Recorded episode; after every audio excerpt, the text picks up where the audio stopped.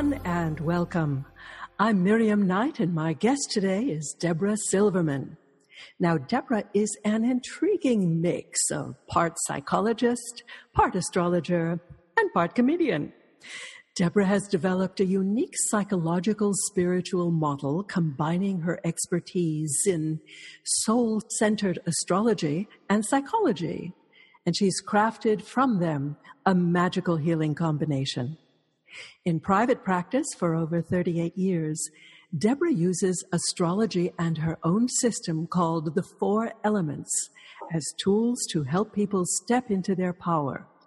Her book of the same name describes personality types that are based on the four elements, and she reveals in her book how your issues are specific to your personality and will repeat themselves until you arrive at the compassionate vantage point that sees us all as united. Sounds like a book really needed in these times. Welcome, Debra. Welcome. I'm so happy to be here. And I'm delighted to have you here, particularly at this time of year, because we're all interested in the sort of internal dynamics as well as the external dynamics that are swirling around our planet at the moment. Now, you have this interesting combination of astrologer and psychologist. How did that come about? I'm actually not a psychologist. I'm a I'm a psychotherapist. I have a master's in clinical psychology, so there's a distinction there. Um, but here's the short answer. So I was in private practice. I was just entering my private practice. I just finished graduate school, and people would come and they would want sessions. Obviously, or coming for therapy. And I'd already been practicing or studying astrology before that. Like I'd been deeply interested. And every session I would do, the person sitting in front of me would start complaining, like, this is wrong with them and that's wrong with, of course, that's why you go with the therapist, right? Here's what's going on. This is what's difficult. There. And then one day I thought, this is so silly. They're not seeing it from a spiritual angle. They're seeing everything that's wrong from an egocentric place. But from the soul's point of view, all of this is exactly as it should be. It's just the karmic description of how personalities show up. And if I could understand what the karma was, I could reframe the storyline and help them see it from a different angle. And that's where I married astrology and psychology. And they are, you know, best friends because you go to a therapist because you want healing, and you go to an astrologer because you want some insight about timing.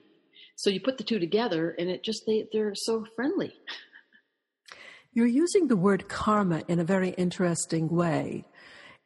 Uh, how did you, or how do you, see the influence of the planetary alignments on what is actually happening in a person's life or destiny?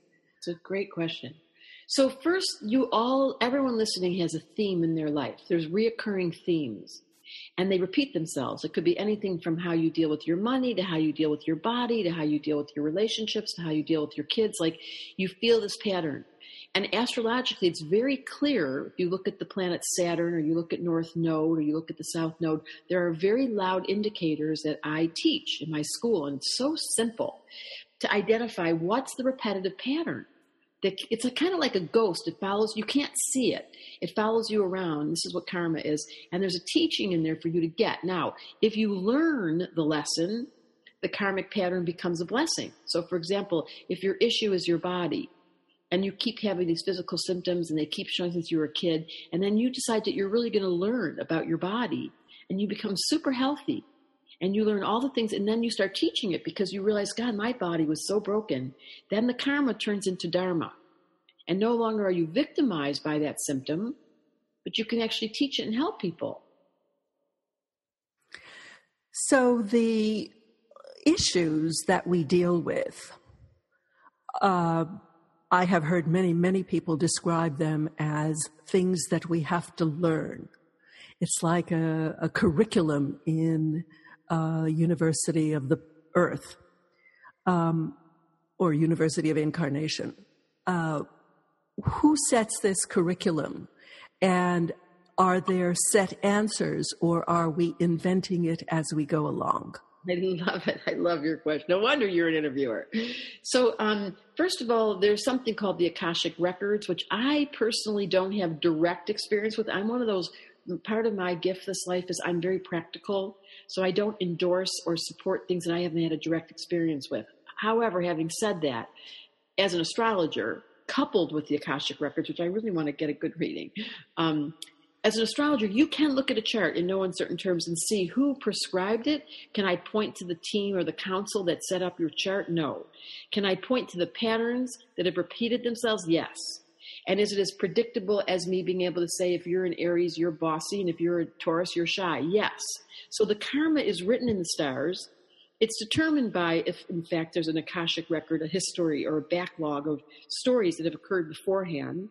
Unfortunately, we don't consciously recall them, but we sure see the symptoms in the reflection of your life. So the short version is I have definitely, with many astrologers, not just Debra Silverman, broken the code of psychologically identifying is it betrayal? Is it heartbreak? Is it financial? Like, where does the repetitive theme, and you, it doesn't take much to figure it out. You can look at your life and go, oh my God, that's what I keep thinking. And that's in my school, the second class of level one is being able to assist someone to identify the patterns. So you're asking the biggest, hardest question, like this is a very mercurial question you're asking, which is what the second class is about. Who designed this and how does it work? Well, the mind can't come up with concrete answers from the left brain satisfaction of like, this is how it works. But you can certainly look over at your right brain, and this is what happens in the school, and start identifying what are the themes, what are the patterns, what repeats. And then just by reflection of evidence that's hard and factual in your own life, you begin to see the correlation like, wow. So I have a hard relationship, someone might say, because Saturn and Venus don't get along. It's as simple as that. And yes, to the second part of your question, are there prescribed ways of healing it? In India, they would say you go pray to Saturn, you go leave offerings. In my system, psychologically, you become, you uncover the unconscious material that's lurking. This is what Carl Jung, who was a astrologer, it's now known that he was an astrologer, said. You make the unconscious conscious. Any good therapy session, if you leave, you go, wow, I had no idea. It was because of that that I was doing this. That makes so much sense. And then awareness comes on. This is basically what my book is all about how to turn your observer on. You notice the repetitive pattern, and then you bless it. You're like, how can I fix this? Well, first things first, stop complaining. That's the first step. Second one is start figuring out, and this is what my book's all about, what's the missing element? What am I not doing? So if it's health issues, oh, I'm not taking care of my body. If it's relationship issues, oh, I'm not communicating. There's simple formulas that have been discerned by yours truly after 40 years. Uh, The, um, bio said 38 years. It's now 40 years since I've been practicing, and patterns become very obvious.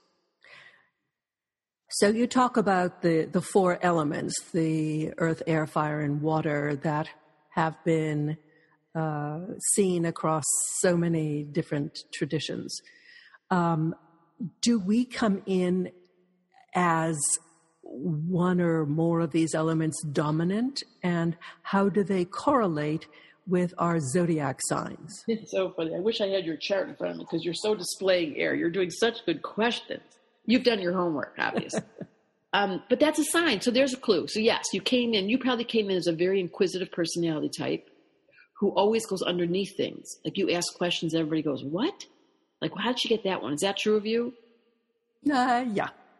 So that came probably as a young kid. You were the kid that was like, "Wait a minute, wait a minute. I have a question." That's the sign of error. Mm-hmm.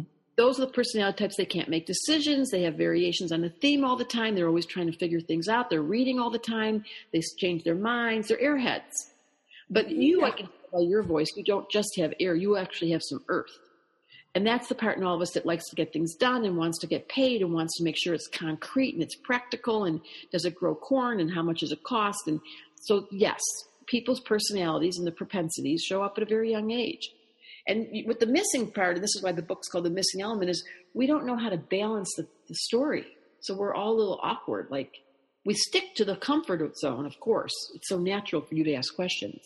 But when it comes time for you to stick your foot in your mouth or be blunt and honest or really upright, what's your birthday, by the way? I don't even know. What sign are you? Leo. Oh, there you go. So you have, so you have the courage to, add your fire. You have the courage to ask the questions and then to be our example and give us permission to say, ask the question, don't hold back. so um, here we are eh, at a time of everyone, well, everyone is trying to understand things. So many things are coming to the surface now. I mean, whether it is the um, the elections, this kind of um, social uprising of not wanting to have same old, same old, or whether it's women starting to speak out and to claim their power. Um, are there greater patterns of the same kind that overlay society at this time? Totally, totally, totally. So we just literally, this is 2017, and as we enter 2018, we're in a major shift. The last month, you're going to love this. The last month, Jupiter just entered Scorpio for the first time in 12 years. Jupiter is, imagine this, 300 times the size of Earth. So I want you to think it's got 17, 16 moons going around Jupiter. It's giant and it rules expansion. And it's in the sign of Scorpio, which is sexuality and intensity and psychology and the emotional body. It's a very deep sign. Hmm. And right when it happened, out came this outrage of women saying, Me too, me too, me too. Jupiter, the planet of expansion in the sign of sexuality and abuse, is now publicly come out. It's fascinating. So there's one symbol or indicator, archetypical indicator, that the collective shifted as far as the planets were concerned, mm-hmm. it showed up in our culture. And now everywhere you hear, every day, I, the thing about Charlie Rose really hurt my feelings. Like, don't say it was him too. You know, I know. It was that was so disturbing. But it is so disturbing. Jupiter, the planet of expansion, in the sign of Scorpio, the disturber, the one that wants to speak about the things under the system, the, the, the secrets. Mm-hmm. That's a good thing. In December of 2017, for the next two and a half years through 2020 21, there's going to be Saturn for the first time in 30 years entering Capricorn. So we can predict as a collective that Saturn rules challenges, life lessons. It's kind of like the grumpy planet, opposite Jupiter. Jupiter's ho, ho, ho, expansion and fun and fat. And it's very loud, which is why it's getting so loud. The Me Too movement, which I love. Saturn's quite the opposite. It's, it's constricted and it's contracted and it's um, conservative and it's old and serious. So Saturn, the planet of seriousness, changes every two and a half years. And in December, it will change into Capricorn. So the last two and a half years, it was in fire, which is why our government got fed up. Things got burnt we were like, we're just telling the truth. And the truth is, we're sick of the business as usual. We're going to have an election that's politically incorrect. We're going to have a, a, you know a president who's politically incorrect. Whatever your politics are, he's completely playing out the role of Saturn and Sag, which was what occurred over the last two years. Now it's going to enter Capricorn, which is now the constriction or that old feeling, that stuffy feeling of Saturn is going to be in the government. And it's going to demand that we revisit and examine how we're running our structures, our institutions, from banking to schooling to the government structures. And it's going to be a little scary. My prediction is it's it's going to break down. We're not going, you know, at the moment, if things feel business as usual and everything's good, but in the next by the next two years, we're going to watch the government structure start to break. So everything from the VAs to Medicare to insurance to how we're going to deal with the pollution and environment and the Planned Parenthood, all those forms that we counted on are being challenged, which is going to wake us up through discomfort. Welcome to planet Earth. We never wake up through a memo. I always wish there was like an email that came. No. well, that is both encouraging and um, scary. somewhat uh, scary, yeah.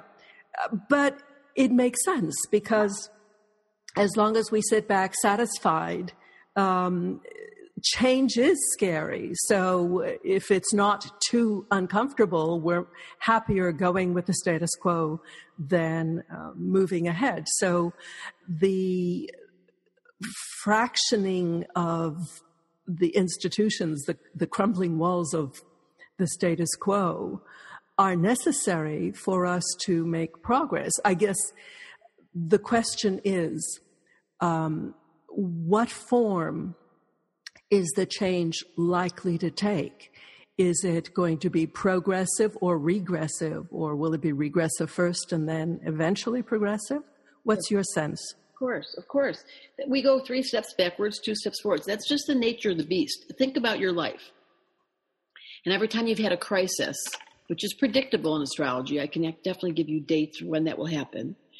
Every time you have a crisis, you wake up and you either re, you know, calibrate and change everything, rewrite everything, or you become a victim. And if you become a victim to the story, it doesn't go away, and you start complaining, and you know what he did to me, and never, I can't believe it, and I'm never getting married again, and oh my God, you're my feeling. Or that business partner was horrible. I'm never partnering again. I'm not even going. I'm deciding I'm going to be a librarian and leave everybody. go be quiet in a little room. You know, people do these funny things because they take on the wound. So yeah, is it, is it going to be progressive or regressive? Well, you get regressive in the name of waking up, and then you have a decision to make. Mm-hmm. So as a collective, I'm a little concerned. To be perfectly honest, I don't. I don't feel the only thing that gives me optimism. It's funny because we're heading here around Thanksgiving, um, and I'm with my children. Is I see the millennials, and I'm so in- excited and so impressed. I'm like, these guys have at least the honesty of being real and being honest enough to say this doesn't work. I don't like it. You know we pretended i pretended growing up. This reminds me of um, a small example. My mother used to smoke and i always hated the smell and so i never smoked. So it's almost like uh, the older generation is being the example of what not to do so that the younger generation can make wiser choices Yes. so funny. We watched our moms and dads smoke, and then we were like, I'll never smoke. And then these new kids came in, and now marijuana is legal. And I'm like, what is that smell? I was just in California this week, and I was like, that this is crazy. This is a great example of the evolution. Is it regression? Is it progression? Is it great? Is it bad? Is it, we can't, the whole point of the exercise of evolution is evolution occurs regardless of whether or not we like it. There is a natural compulsion to grow and move. So the good news is, we aren't stagnant. There is movement occurring. Going backwards, going forwards, that's the mystery. And will the species actually endure? Will we be able to um, take the planet to the next level where we can see evolution around peace and love and kindness and parenting and education? I don't know. At this moment, it is very rocky, and I'm the first one to say the only thing to do about the danger or the fear is to open up your heart and enjoy the moment and do your best to ask this question How can I serve? If mm-hmm. everybody woke up every morning and said, like what you're doing, like, what's the hard questions and who can I talk to and how can I share? We would be further ahead. It just be very careful about taking and make sure you give. Get up, you guys, get up. It's so easy to get stuck in the computer and get stuck in the internet and get stuck in the cyberspace, and you think that's real. But what's real is touching hands and having cold water on your face and tasting the wine. And that this is where reality begins. So be very careful that the, the complacency of complaining, which is what we're all doing, and worrying is not action. Action is I'm going to find a positive note in my song, whether it's what a beautiful day or oh my God, I'm so happy to be with you. Like just turn up the positive energy is all I suggest. I think that's a very profound comment, Debra, because we really spend so much time either listening to people arguing or complaining or doing it ourselves. And finding that core of wisdom that says, this is right action, this is what I can do to make the world better, um, is so needed at this time. And this, I think, is where we see uh, a shift among the millennials. I think they are um, much more oriented toward taking action. Um, that said, there are probably a lot of kids sleeping in their ba- parents' basement high on marijuana. But uh, actually, marijuana is, is an interesting model because it has both the element of zoning out and also the element of healing, you know, whether it's recreational or, or medical.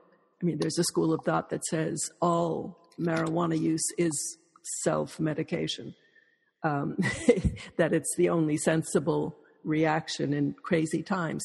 But finding the gift in any situation, in any um, substance, in any company, um, is our challenge. So let, us get back to your four elements. Um, how do you map them onto people? So I think it's related. Actually, the two conversations are related. Mm-hmm. The the whole trick to um, the millennials and why I have this platform called thestarcommunity.com and there's um, all the, I'm, I'm actually aiming it straight at the millennials because the millennials to their credit have given up on our society as we know it as far as religion and as far as society's promises to them. So they're opening up.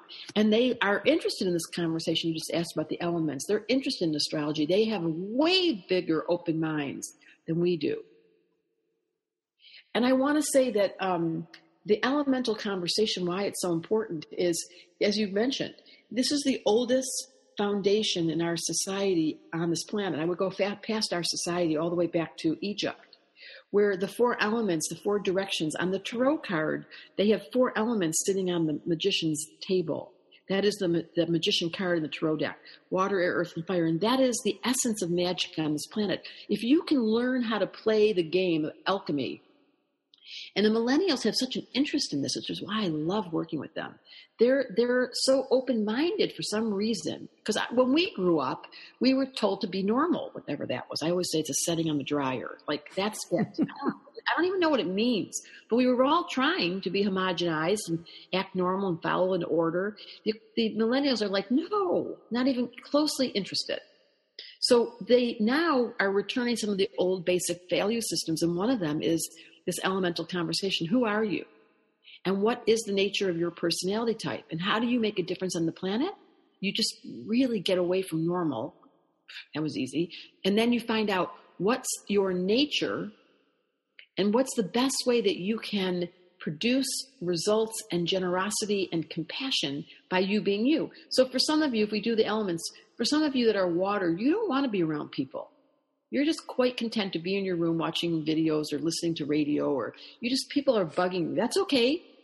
You're the meditators you're the calm people you love the you know the kitten and the cat and the dog and the the lovely um, kids down the neighbors and, and maybe your grandmother and maybe there's a couple people in your house you like maybe. They're, they're, the reclusive people. You know they just people bug them. Uh-huh. And those people need permission in the name of the future to be allowed to sit as long as they're not drinking too much because they do escape. As long as they're not drinking too much or they're not eating too much or they're not escaping into like pretend land and they're actually participating with this world. Their gift is the calm. They love to cook. They love to play house. They love to be in the comfort zone. They just don't like when things are surprising. They want calm. Mm-hmm. Then there's the air people, and these are the people that are that we talked about earlier. They love to think, and they love to talk, and they have a million ideas, and they're so curious, and they love to read, and they've got three books on the go. They've got them in their backpack, and they carry them just in case. I don't know. They just love having stuff around to keep their mind entertained. And their function is to be listening to podcasts and sharing information and going online. That's their promise that they would be the communicators. And good for them. And then their promise is to take the, the, inquisitive curiosity to others and be the teachers and break things down. That's one of my gifts is air. And forget where you put your purse. You're an airhead, like I, my poor kids. where's my purse? But I can remember what I just read last night, which was about the karmic complexities of astrology and evolution. I mean, that made me interested on the airplane.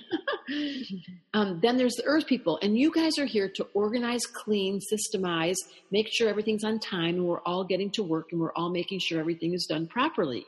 Now, this is not the funnest category, but boy, do we need you. Trains are on time, airplanes are on time, money's being done, taxes are being done, spreadsheets, all the technical world of practicality is yours.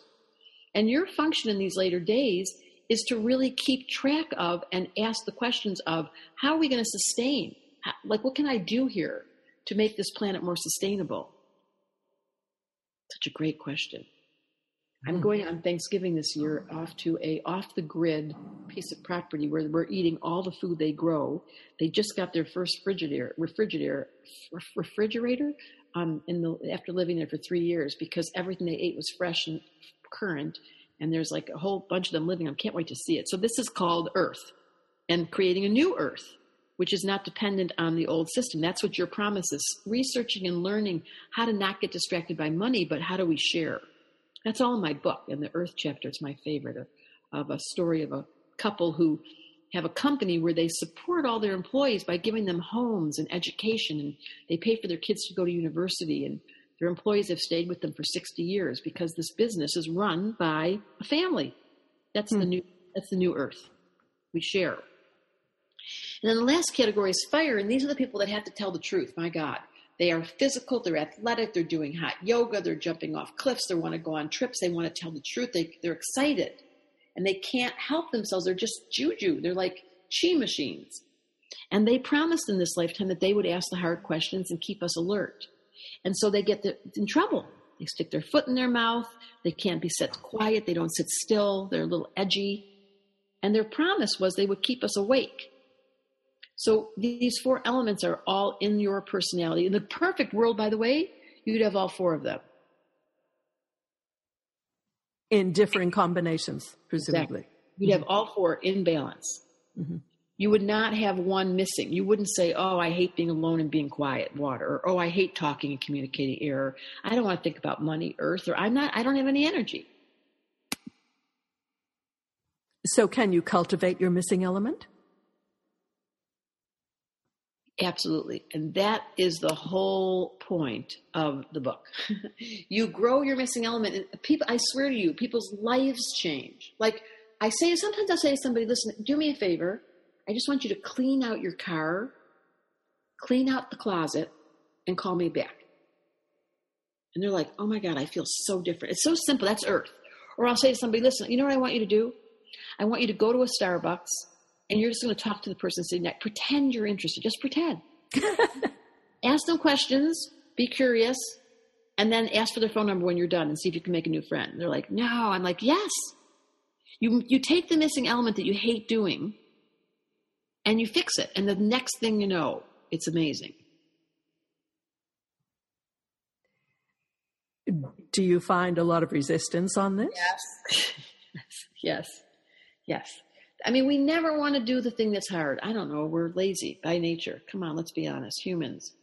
We have this thing called gravity and we keep getting fat and old. I mean, it's just the nature of the beast. You know, everything goes down as you get older and all of a sudden you're too tired to get up. And I'm not going to jump on that trampoline. I was just on a trampoline recently. My kids were like, You're not. I was like, Yeah, I'm in my 60s. I don't care. But that's how I've stayed young because I know I don't really want to jump on the trampoline. I don't want to jump in the cold water. I don't want to go. But you've got to keep moving. And yes, yes, we are lazy. We resist change and we get fat and old. no, it's kind of like what Mae West said that she has everything that she had 20 years ago. It's just all a bit lower. Exactly. Gravity has done her thing to us. I, you know, I'm not complaining because I, I'm actually surprised at the wisdom of non attachment that's occurred as I've aged. Like, I really don't care. You know, I, I, used to care so much what people think, and then I realized not only are they not thinking, but they're certainly not thinking about me. that really is one of the biggest gifts of aging. That funny? Yeah, yeah. So the basic story here is we're trying to get people inspired. That's what you and I are doing. Like if you know you're lazy and we all are and you eat too much at Thanksgiving at Christmas and you find yourself wishing that you could fit into that bathing suit, do something. But it takes discipline and we can't get discipline because discipline for me is the word disciple. And so if you have a relationship with God and you're a disciple of a master or whatever that might be, it could be love, it could be Christ, it could be Buddha, I don't care. You know, Jewish, name your name your religion. But if you don't have a relationship with God or spirit, you won't have discipline. And if you don't have discipline, it's really hard to get motivated to do anything. And that's what we're suffering from. That's kind of the role of elders and religion in general is to impose an external discipline on an intrinsically unruly mob. an intrinsically, say that again? Unruly mob. That's interesting. That's the role of religion. Well, that's funny because um, Freud called the unconscious a, a cauldron of seething excitations. Like the nature of the beast is that we have these ridiculous emotions stirring under the system that no one knows how to handle. And that's the role of astrology and psychology is making your unconscious conscious. And then being able to name it without judging it. And then being able to figure out what you left out and where gravity took over, as in being lazy or tired or disappointed or broken or karmically spent and then you reactivate it. And that's part of my gift to the school. The thing I love the most about, I have a school that starts in February. We open CART in January, twice a year, January and September. Is, a school of astrology? Yeah, it's a it's a six week class, an hour and a half once a week, and you're sitting in a room with just ten people, and your chart come and you're on a screen with a mentor that I've trained, who's looked. Me her and I looked at your chart. We're all prepared, and on the screen comes your chart and then next thing you know, the, the teacher's teaching you in bite-sized bits, very small. I teach like in fourth grade. Like you don't have to know a thing about astrology. By the end of the six weeks, you're like, I feel like a drug dealer. You're totally addicted. You're like, I can't believe it now. And so that's where I get to watch people. I start fires under their seat. Like, and there's so many older women. Like, I can't believe it. My, my um, demographic or my avatar, they call it in marketing, is between 45 and 75. Those are the women that come to work with me. Mm-hmm. And they take the school and they can't believe that they suddenly get excited again. Like their juju comes back. Uh, it's like um, the once and future king, where um, the wizard Merlin tells King Arthur that the best thing for being bored is to learn something, learn why the world wags and what wags it. I love that. Learn why the world wags. I love your one liners. So it must have been interesting for you to, as a psychologist, as a psychotherapist, um, to kind of insert, slyly insert astrology into the mix. How did that develop? A great question. Because I got resistance. I was in graduate school. I was studying psych- astrology as a kid. And um, by the time I was 20, I was doing readings and then I went to graduate school. And at first, it was great resistance. Like, you know, still, it's still a great, very few psychotherapists, psychologists, psychiatrists, although there's a great book. Oh my God, Cosmos and Psyche. Do you know about that book? Nope. Richard Tarnas. Oh my God. He's a psychiatrist and he worked with Stan Grof and they used astrology as their doorway. It's a fascinating book. God, there are some groundbreaking information coming out, but when I started back in the 80s, I was unpopular as far as my ideas. You can imagine. I was ahead of my time. And, um, but it didn't stop me. I have a little bit of fire in me, as you can probably tell. and I basically, the combination of the two are such perfect fits. And what I did in graduate school, you're going to love the story.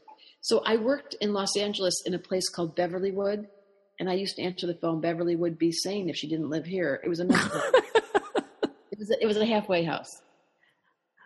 And Beverlywood gave me access to all these patients that were outpatients, and they came and had to live there. So they became. It's kind of like they were. It was a halfway house, and I did all the charts of so many mental health um, victims. I would like to say, and I found this huge correlation that I used in graduate school about what was going on in their charts, what was going on astrologically, and without a question, there was an indicator, just as I started the session, our interview today, that had to do with Uranus, a planet that rules non traditional, unique thinking, that we call crazy, that astrology calls brilliant.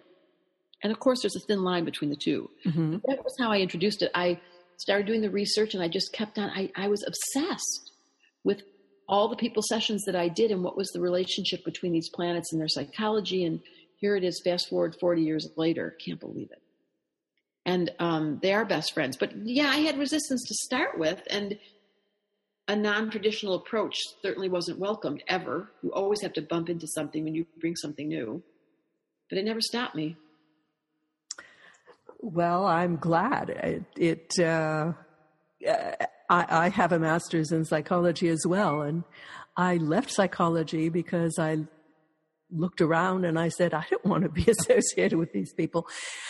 Anyway. That's uh, exactly right. It's so funny you said that. I remember graduating from graduate school the last day and looking around the room, and there was, you know, a huge graduating class, and thinking, "There's not one person in this room I would tell my problems to."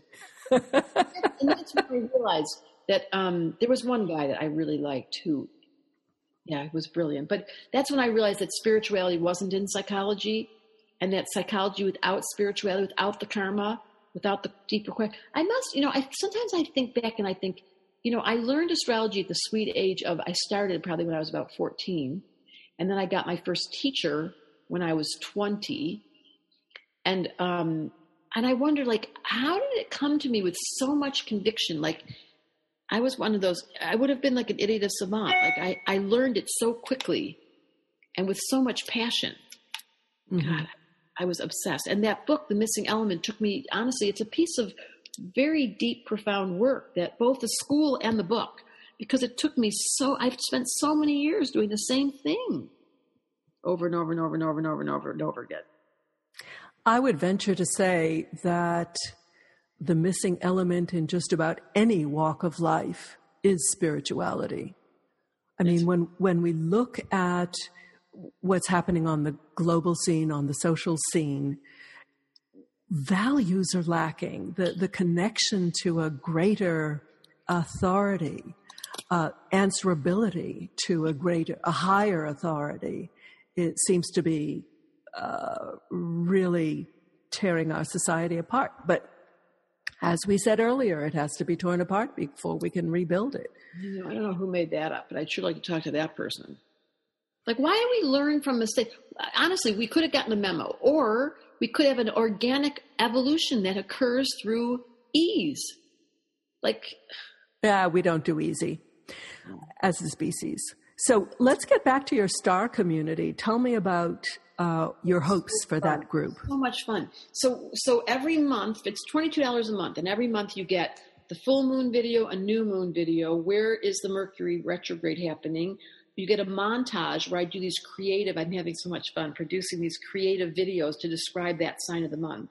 You get an interview with the likes of Shailene Woodley is the next interview that we just put out. She's a famous actress, or someone like Chris, Christiane Northrup, who we did for Virgo, who's a you probably know the doctor. She was a woman's doctor. We've we've found some fascinating people to interview.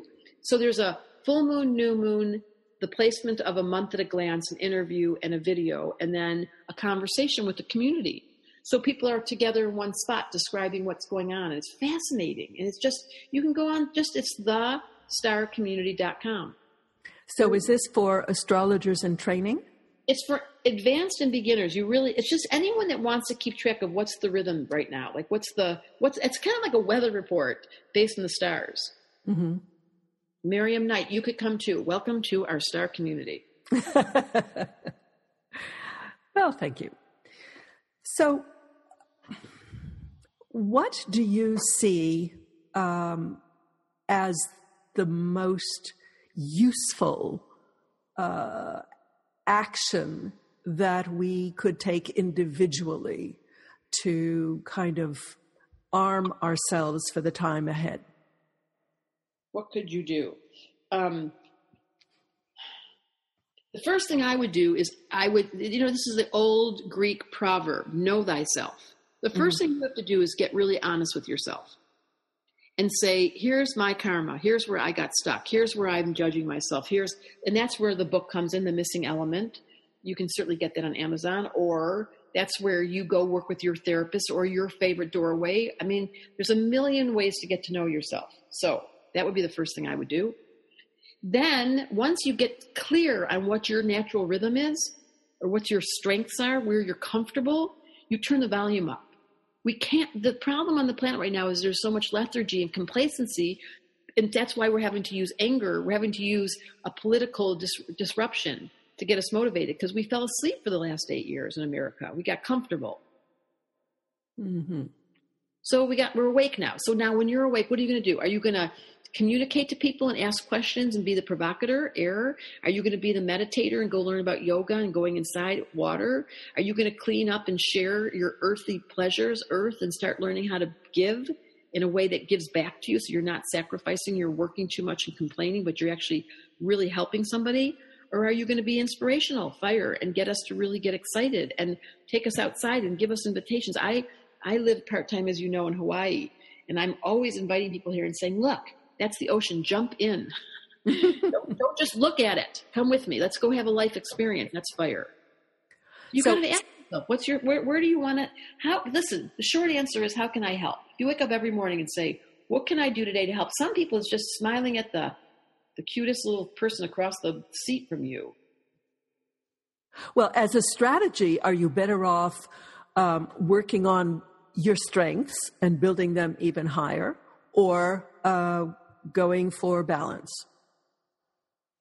Well, you, you have to start with your strengths. Here's the short answer you can't tell someone who talks all the time to stop talking. You know, you should really learn how to be quiet. Like, good luck with that. You can't tell the fire person who bumps into things, eats too much, and is really loud and can't help themselves but gets pissy. You should tone down. It's just not nice. So you find out your natural rhythm first. Then you discover what your missing element is and you put it in there. It's like a formula, like a little recipe. And then you get yourself into this question how can I be of service? So your missing element, um, you could see it as uh, kind of putting a shim under a wobbly table, right? So it's a great way to put it. Yeah. Perfect. So you're giving yourself a stronger foundation to do your thing better. Exactly. You got it. Hmm. Yeah. Kind of simple. Strengthen yeah. the base note. Find out what you do best, strengthen it, get the foundation settled, and then, like, you know, there's so many variations on this. Some of you are readers and you love to read. That's wonderful underline the material, read it to somebody else, share it. Don't keep it all for yourself.